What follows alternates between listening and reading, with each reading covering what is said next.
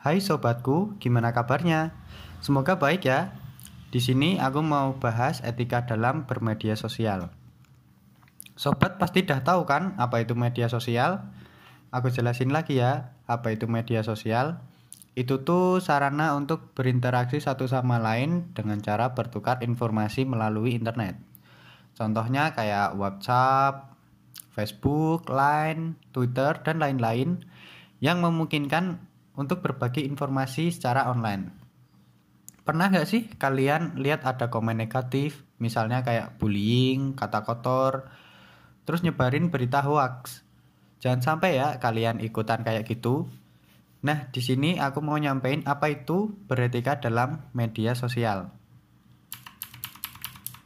Yang pertama yaitu etika dalam berkomunikasi.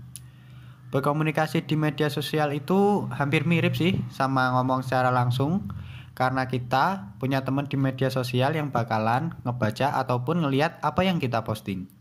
Nah, saat melakukan komunikasi pakai media sosial, biasanya banyak yang suka lupa sama etika dalam berkomunikasi.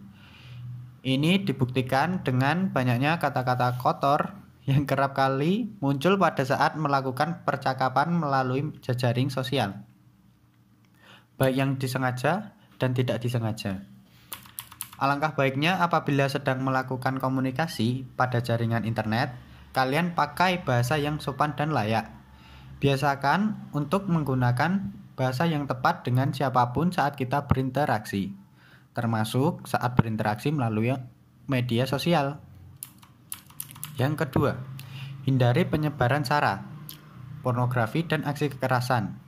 Nah, di sini angka baiknya apabila kita tidak menyebarkan informasi yang mengandung unsur sara, yaitu suku, agama, dan ras, serta pornografi pada jejaring sosial.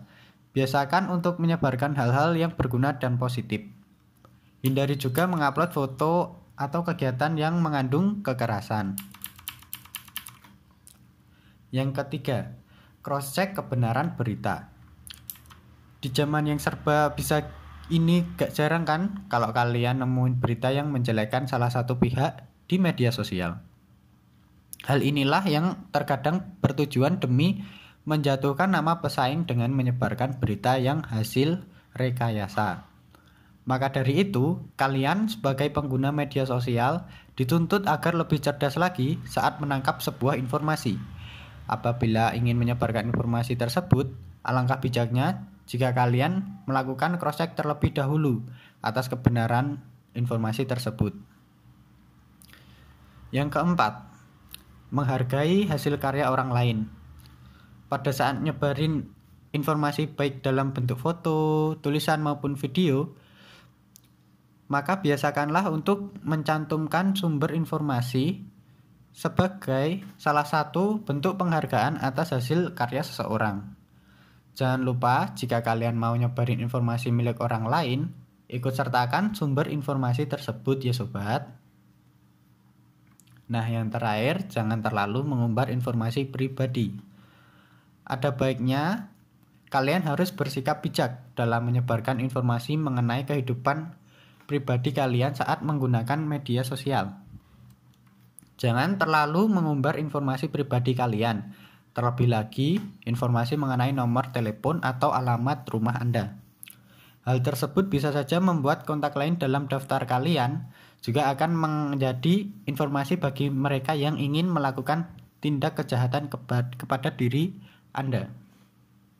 Jadi, pergunakanlah media sosial sebaik dan sebijak mungkin, terlebih lagi dalam hal penyebaran informasi. Biasakan untuk selalu berpikir terlebih dahulu sebelum sobat bertindak ya. Sekian dari pembahasan beretika dalam sosial media, semoga bermanfaat.